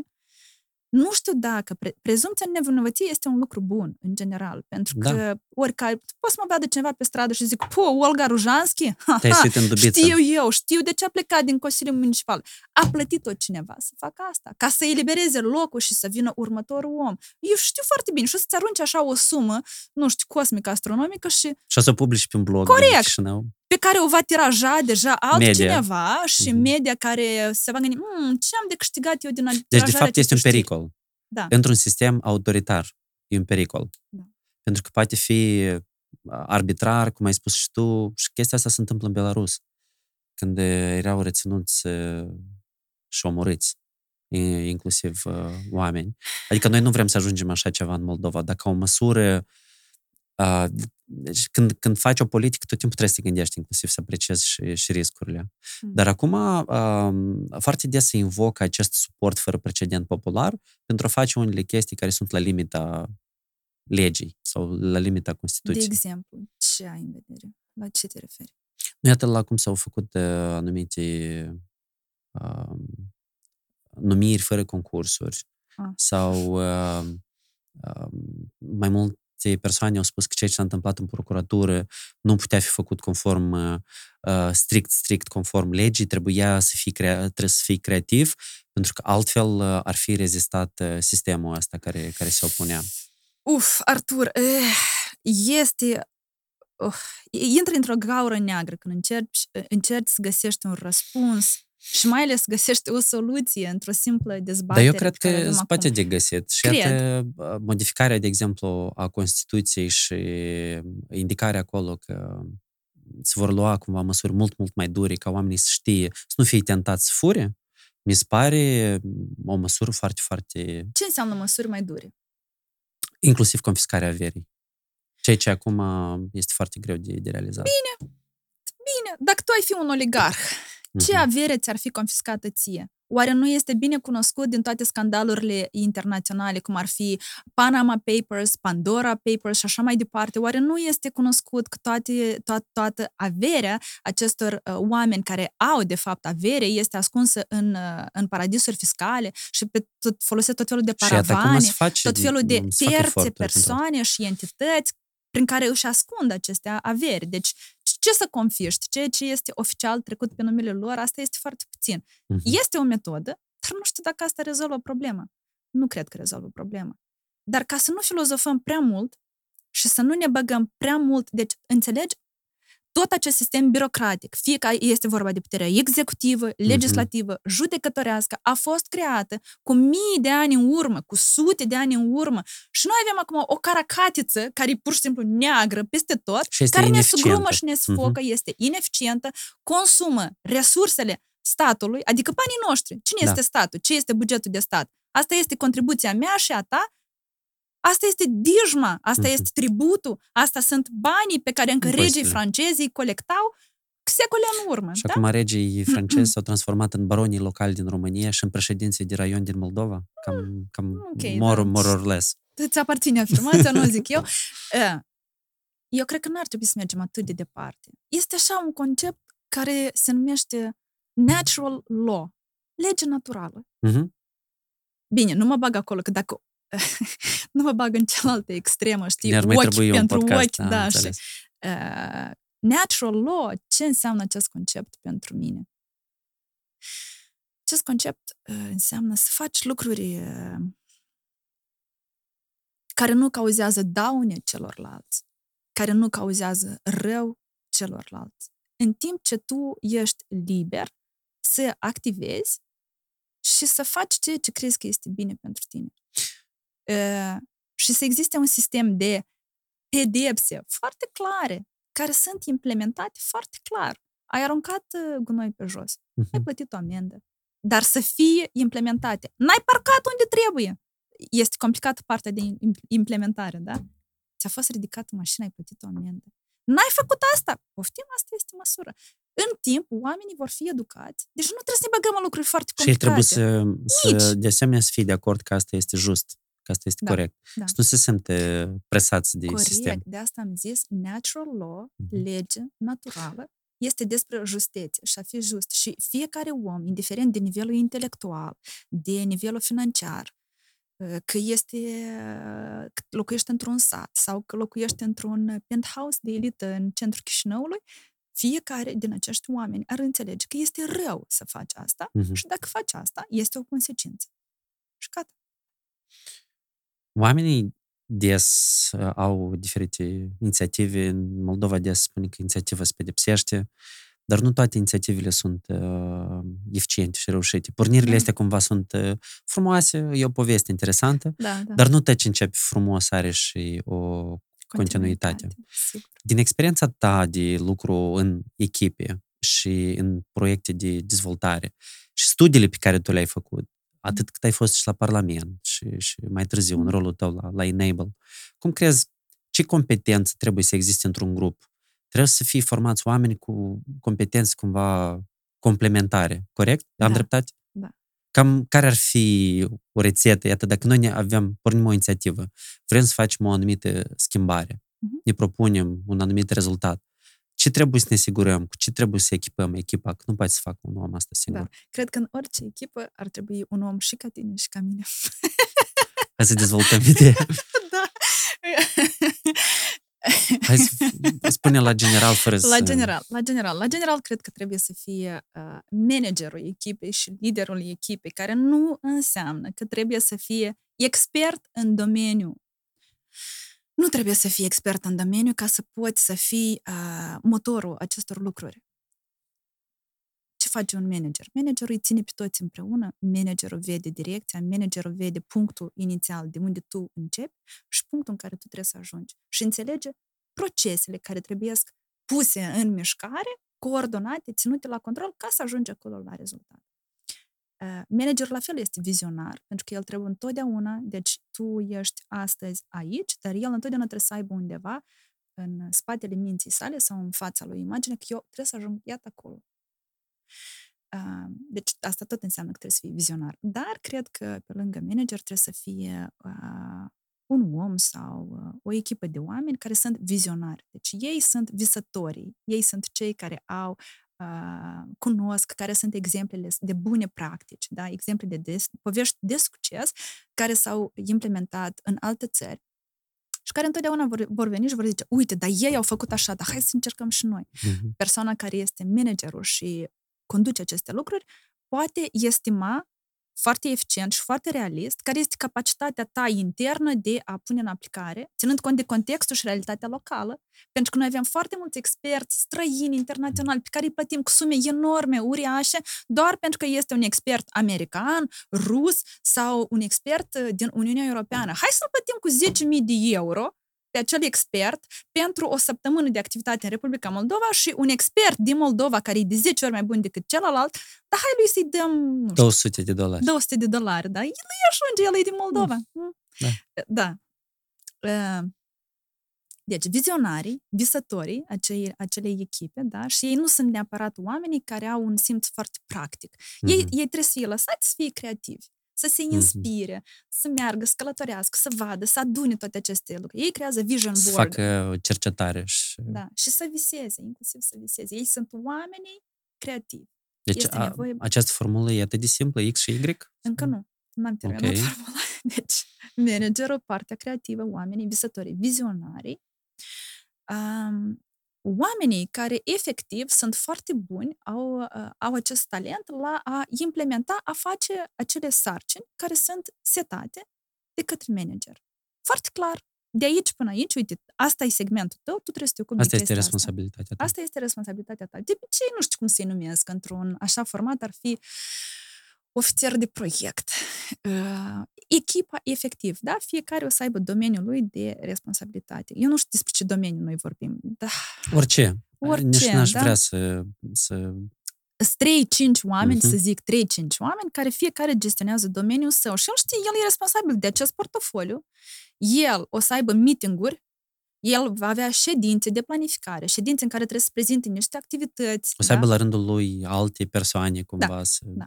Deci este lucreze. componenta uh-huh. de comunicare, uh, pentru că este Ca o componentă foarte, separată. Da, ca, un, ca o componentă separată este componenta de comunicare, care, indiferent că tu implementezi o reformă o politică publică sau o reformă sau un proiect într-un anumit domeniu, sau fie că tu activezi într-un spital la urma urmei, nu știu, știi, gestionez o clinică privată, că după asta trebuie să merg eu la clinica privată să fac reabilitare, da?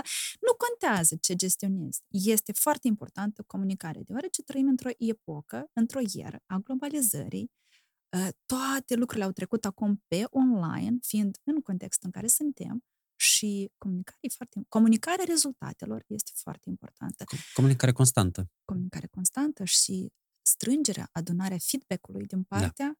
utilizatorilor cetățenilor, beneficiarilor. Ei trebuie să-ți dea întotdeauna o opinie despre serviciile pe care tu le prestează și despre uh, poți să-ți dea o sugestie, o opinie de îmbunătățire. Și asta se numește co-creare și co-participare. Co-creare și co-participare. Și de asemenea, cred că în orice proiect trebuie să fie persoana care îi face un duș cu apă rece managerului. Pentru că uneori, atunci când ești Contabilul?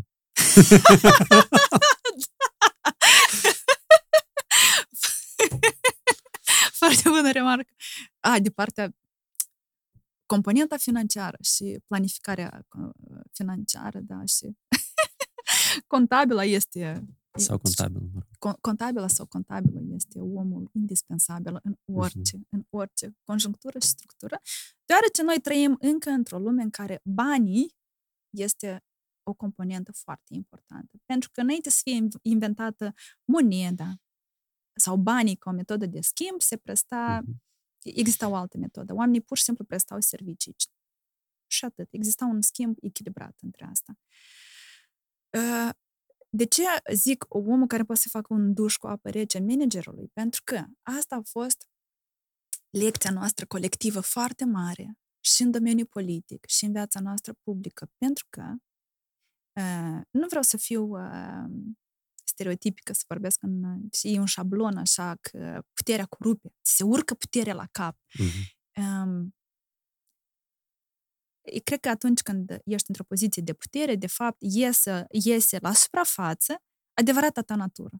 Nimic altceva, nu te corupe absolut nimic. Sau, dacă vorbim de un om care se îmbogățește sau devine mai abundent, mai afluent în timpul vieții sale, și oamenii zic, a, l-au schimbat banii. Nu, nu l-au schimbat banii. El așa a fost tot Așa timpul. a fost întotdeauna. Pur și simplu nu și-a permis să arate Mhm. că este așa.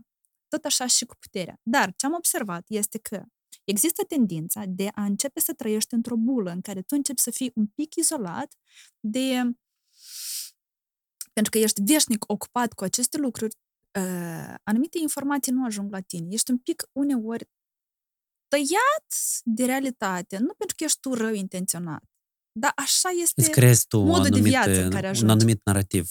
Da. Și uh, întotdeauna, eu vorbesc acum de o persoană echilibrată, conștientă, matură, înțeleaptă. Dar chiar și acești oameni au nevoie ori partener, ori un membru al echipei, ori un cofondator, ori un co-manager, ori un managing partner sau o persoană cu care tu faci asta la pachet, care o să zică, auzi, Olga sau Artur, uh, ai luat Hai- un pic hai nu." nu în direcția, hai, hai nu, da, Mhm. da. Ai nevoie și dacă n-ai așa... Contrabalanță, hai să Este numim vorba asta. de contrabalanță, da. Și marea problemă a politicienilor sau a liderilor pe care i-am avut noi până acum, Doamne ferește, unde să te bagi tu cu critici sau cu duș cu apă rece? Uh, Cultul personalității, din păcate, erau foarte rari oamenii care erau capabili să poată să accepte o astfel de critică. Și foarte des eu, chiar și în rolul meu de consilieră șef de cabinet, foarte des eu eram acest om care nu plăcea neapărat întotdeauna uh, uh, șefii mele de atunci, dar ea era o persoană înțeleaptă care chiar dacă, poate pe moment, că puteam să fiu și eu un pic mai explozivă, poate, da? Vine la pachet cu celelalte Mhm. calități. dar, um, dar primea. Ea era capabilă să recepționeze feedback-ul întotdeauna. Și un lider bun sau un manager bun trebuie să facă asta. Și în orice echipă există aspectul invizibil despre care nu se prea vorbește. Partenerul de viață sau partenera de viață. Hmm. Foarte important. Explică Toți acești bărbați de succes din viața noastră, toți acești politicieni și mari lideri ai națiunii, dacă nu exista lângă ei, Nu-mi place stereotipul ăsta. uh, lasă-mă să termin gândul, dacă nu exista lângă ei un sistem de suport foarte bine pus la punct, Uh-huh. când zic sistem de suport, asta este o rețea foarte vastă de foarte mulți oameni Ok. care stau în spate, Așa în da. afară, în afară, În afară de soție. Dar nu, nu neapărat trebuie să fie soția. Asta pot fi și copii, asta poate fi, Prieteni. în unele cazuri, prietenii sau prietenele sau persoane care au un rol așa mai spiritual pentru tine. E un fel de lider, mentor, coach, guru Mhm. sau nu știu, cineva are poate ceea ce se numește părinte spiritual, Dar un duhovnic sistem de suport, da. un sistem de suport, dar de foarte multe ori au fost femeile. De foarte multe Ne place să acceptăm asta, ne place să recunoaștem asta, dar au fost femeile care au pompat acolo atâta energie, toată viața lor, toată forța lor, au sacrificat și au jer- jertfit foarte mult ca acești oameni, de obicei erau bărbați, să ajungă acolo. E, la fel este valabil și în cazul femeilor care poate au și misiunea în viață de a face ceva mai mult pentru societate. Nu poți face asta de unul singur. Și în acest sens, cred că eu am fost norocoasă, dar iar nici asta nu cred că a fost întâmplător. Cu cine am fost eu cuplată? Eu întotdeauna am vrut să Mm. lucrez cu... Bine că eu, s- da, sunt mare promotoare a femeilor și așa, de când eram eu mică. Um, și, în general, aveam alte planuri de viață, Artur. Deci, în, în general, intenționam să plec... Eu, eu am fost în Cum România... de n-ai plecat până acum din Moldova, de fapt? intenționam să plec în, în Belgia, la Bruxelles, așa vreau eu să fac experiență Mhm. profesională și după asta să revin în Moldova. Dar așa s-a întâmplat lucrurile. Au apărut oportunități aici și chestii care te-au interesat. Da, dar am, am luat această decizie cu sufletul mai mult Mhm. decât cu, cu Rațiunea. rațiunea. Și nu regret, nu regret. De ce n-am Mhm. plecat? Pentru că am avut dezamăgiri, am avut tendințe. Periodic se întâmplă câte o dezamăgire. Periodic. Iată chiar și în acest, con- uh, când e vorba de contractul, da? Mhm. în care ne aflăm în litigiu. Și te simți așa de dezamăgit, că tu încerci Dar să e- faci un lucru bun pentru țara Dar asta, e o pentru oameni. experiență, cumva. Eu văd că asta ca o etapă. Și pe moment te face să te simți atât de prost, atât de demotivat. Și vrei să, las, să vrei, lași mâinile vrei jos. să lași tot, vrei să lași tot, să-ți faci valiza și să mergi într-o cultură, într-o țară, națiune, anturaj în care Mhm. chiar o să fie apreciat la justa ta valoare și nu va trebui să te confrunți cu aceste lucruri. Dar um, încă Asta, nu a asta ar fost însemna să, să, fie. să renunți cumva? Vezi chestia asta ca un fel de... Nu, eu nu fac Nu? chestia asta din încăpățânare. Nu, nu, nu, nu. Eu întotdeauna îmi ascult propriul sistem de ghidare. Eu cred că fiecare om are un sistem de ghidare. Unii îl numesc intuiție, alții îl numesc, uh, nu știu, o conversație cu Dumnezeu. Numește asta cum vrei. Și eu întotdeauna îmi ascult acest GPS intern, acest sistem de ghidare. Și până în momentul de față, acest sistem de ghidare mi-a zis că eu sunt necesară și utilă aici, în Republica Moldova. Că nu o să mai fiu necesară și utilă aici, eu sunt deschisă, deci eu nu zic nu. Deci pe tine te alimentează această apreciere și să te simți necesară și, și utilă. Pentru că Sigur oamenii, da. oamenii au nevoie de diferite lucruri. Da. Cineva are nevoie de astfel de apreciere, cineva are nevoie de putere și să fii în centrul atenției. Tu nu ești Nu, așa nu. persoană, dar în același Nu. timp îți place să fii partea unor uh, procese și să ai un rol Da, și îți place și să lucrezi în echipă. da. Nici nu că îmi place, dar eu cred că asta este misiunea Asta e ceea mea. ce faci. Asta îți e ceea ce urmezi faci. Eu GPS-ul. cred că eu de asta am venit pe această lume. Pe lângă faptul de a fi om, să te Mhm. bucuri de toate experiențele unei vieți umane, ca noi toți, da? Um, cred că asta este misiunea mea. Misiunea mea este să fac, iau ceva vechi, schimb, reformez, Mhm. inovez și în rezultat iese ceva mai bun pentru mai mulți oameni. Care e your dream job, cumva poziția ta ideală pe care tu Mm. ți-o dorești? O activitate pe care vrei să o faci mai mult? Nu știu că, sincer, nu știu ce răspund așa la această întrebare. De exemplu, când eram mică, când eram mică, nu știu ce vârstă aveam, dar când eram mică, adică până în avea 10 ani, eu simțeam că eu uh, voi avea o, o, o funcție de responsabilitate în, în, în stat. Nici măcar nu știam toate denumirile, da, sau toate ierarhiile care existau. Mi-aduc aminte, am, am avut o temă la limba română, trebuia să facem, cred că aveam 12 ani, și pentru prima dată am primit o temă să ne facem CV-ul, da? Și acolo trebuia să completăm cu poziția dorită sau ce, ia ca dream job, da? Și am scris că vreau să fiu ambasador, eu vreau să fiu ambasadoare. Eu așa am vrut să fiu întotdeauna diplomat, de asta am făcut relații internaționale, studii europene, relații, studii transatlantice. Um, fiind în lumea profesională, activând, am înțeles că nu știu dacă ăsta este prototipul meu. Văzând lucrurile care se întâmplă după culise, Din sistem. din sistem, am înțeles că nu, Nu nu-mi neapărat place. coincide. Nu-mi place, nu coincide. Mie îmi plac rezultatele, mie îmi place să văd efectul rezultatelor. Uh, și, și la moment, cred că eu, eu cred că la moment eu am mai dream job prin ceea ce facem la Enable, dar ce mi-aș dori să putem face mai mult și cred că am ajuns deja în acest punct chiar și în cultura noastră din Moldova, civilizațională. Și tu ești unul dintre oamenii care este o excepție, adică tu confirmi ceea ce vreau să zic eu. Noi am ajuns în punctul în care joburile clasice uh, a, și am uitat să zic că da, că tot când eram mică, cre- credeam că o să fiu prim-ministru sau președinta țării. Da, eu, Da, ți mai mulțumesc, întreb, eu sunt ți mai mulțumită întreb că de ce... o femeie a ajuns președinta țării. E suficient, Ok. nu. nu vreau mai mult. Um, îi doresc spor și succes și sănătate Mhm. um, și altor femei care vor veni după. Um, cred că noi am ajuns într-un punct civilizațional în care lucrurile se schimbă atât de rapid, încât oamenii nu se mai identifică cu un singur job sau o singură profesie. Uh, și oamenii act- activează în domenii care nu sunt neapărat uh, domeniile în care și-au făcut studiile și aceste lucruri se, aj- se schimbă atât de rapid. Odată la 2-3 ani oamenii își schimbă, se reprofesionalizează, mai învață ceva nou și sunt în continuă creare și schimbare. Ceea ce mi-ar plăcea să fac mai mult sau să facem noi mai mult este să inovăm fără a trebui să fim plasați într-o cutiuță. Nu încap eu în acest pahar. Eu am altă formă. Deci eu nu vreau să fiu birocrat neapărat, nu vreau să fiu neapărat politician, nu vreau să fiu neapărat onegistă. Da. Parcă sunt niște profile care au fost create și precedente. Niște fișe eu, de post. eu sunt negistă de la 13 ani și acum vreau să mai fiu din anumite puncte de vedere. Sunt și activist civic, mă interesează și Mhm. politica, mă pricep și la inovare, știu să lucrez și cu asta.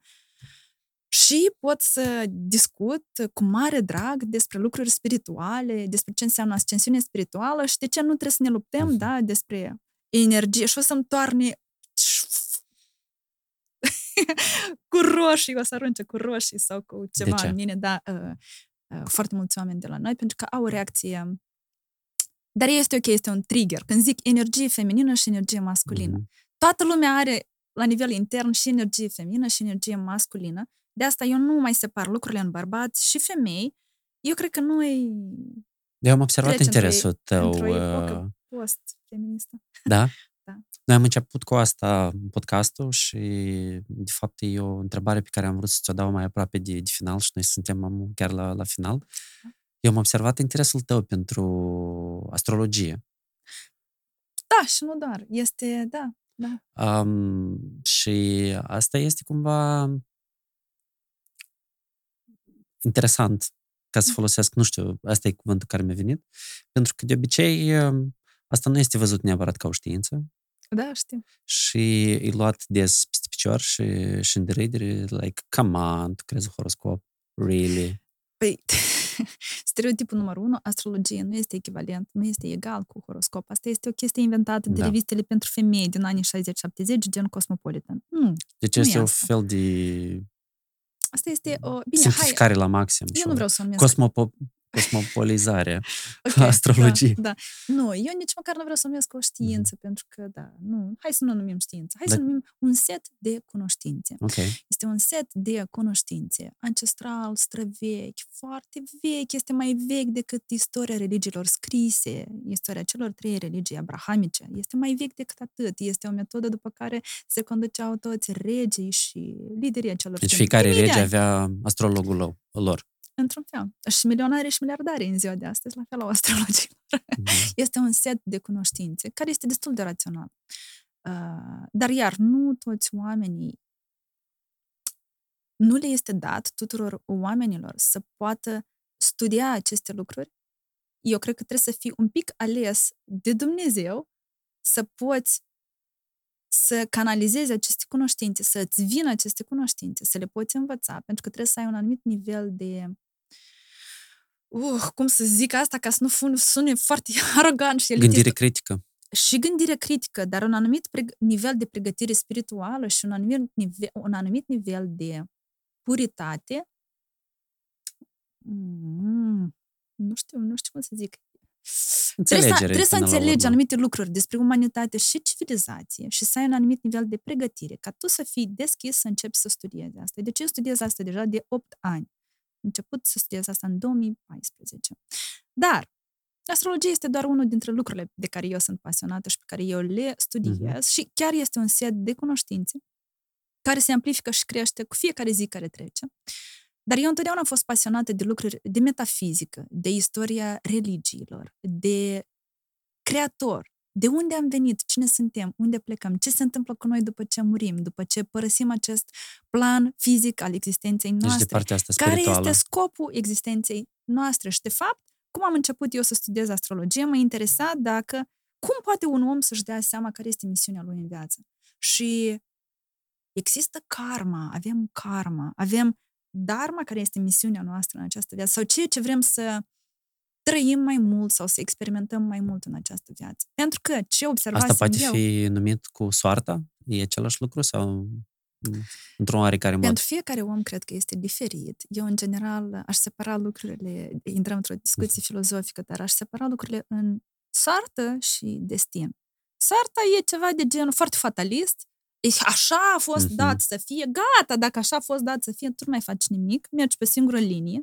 Eu nu cred în asta. Sunt anumite lucruri predeterminate, anumite lucruri pe care nu le vom putea evita, deoarece ne-am setat o intenție la nivelul sufletului de a vrea să le trăim sau experimentăm în această viață. Inclusiv pentru unii oameni asta înseamnă să treacă și prin lucruri mai puțin plăcute sau printr-o poziție publică, da? E misiunea acelui om în viață. Nu contează care e coloratura lui politică.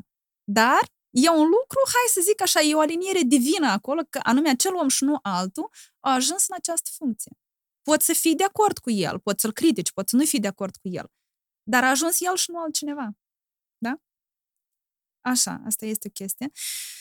Um, dar ce observasem eu la foarte mulți oameni din jurul meu, deci observam așa niște lucruri um, inexplicabile. De ce un om care a trăit corect toată viața, care a fost uh, rezonabil, responsabil, uh, bine crescut, bine educat, care a fost așa, avea o anumită noblețe sau blândețe a, a caracterului, a sufletului. Uh, îi se întâmplă foarte multe lucruri uh, negative, rele, de parcă plătește pentru păcatele cuiva, știi? Și invers, de ce la foarte multe chestii de genul ăsta. Și atunci am zis, nu, nu, nu, există undeva o explicație mai mare decât atât. Și iată acest set de cunoștințe astrologice, mie mi-a fost dat să încerc să găsesc o explicație acestor lucruri și astrologia, cunoștințele adevărate astrologice, oferă mm-hmm. anumite răspunsuri, dar nu totale. Soartă și destin. Ce cred eu că este destinul? Eu cred că destinul este o... Destinul nu ți se întâmplă, destinul îl alegi. Pentru că tu poți fi poți să-mi dai și telefonul tău pentru a face aceste ai, ai Niște demonstrații. Așa, deci tu poți avea trei linii de acțiune, trei căi pe care tu poți acționa. Și dacă tu alegi calea aceasta, tu îți creezi propriul destin. Dacă mhm. alegi această cale, este altă manifestare a destinului tău. Undeva noi avem un a higher timeline, o potențialitate, nu, o probabilitate de exprimare a potențialului tău uman înaltă. Mm-hmm. Asta deci, eu numesc undeva, destin. Undeva în viitor, Moldova are best case scenario. Da, corect. Posibilitatea în corect. care... Și da. invers. Și invers. Deci... Și corect, corect. Și asta înseamnă destinul. Dar ce mm-hmm. înseamnă asta? Asta înseamnă să poți, pardon, asculta, vedea și simți op- opțiunea. Opțiunea de a urca un higher mm-hmm. timeline, de a alege o altă manifestare a realității. Dar pentru asta trebuie să ai curaj, pentru că foarte des se cere, sari! Da. Și te uiți așa în jur că parcă e prăpastie, ți-e da. frică! Sari! Și alegi Sari că o să apară parașuta. Și da. alegi să te împrumuți internațional. Ar fi, probabil, dar asta e unul dintre timeline-urile pe care da. noi le trăim colectiv. Da. Dar există multe probabilități. Și cred că destinul fiecare, fiecărui om este cuplat cu doza de curaj și de asumare pe care uh-huh. a avut acel om în viață. La acest subiect am avut foarte multe comentarii, să zic, nu neapărat critici, dar răutăcioase. Mare activistă civică mai ești tu. Mare urbanistă și specialistă în uh, urbanism ești tu. Uh-huh. Și am zis, dar eu n-am avut, eu niciodată n-am afirmat că N-ai sunt expert. Eu n-am avut niciodată pretenția și n-am afirmat da. că sunt urbanistă. Nu! N-am zis asta nici măcar în spotul meu de prezentare sau în campanie. N-am zis asta. Eu am venit acolo cu alt uh, skill set, cu alt set de abilități. Nu, n-am zis asta niciodată.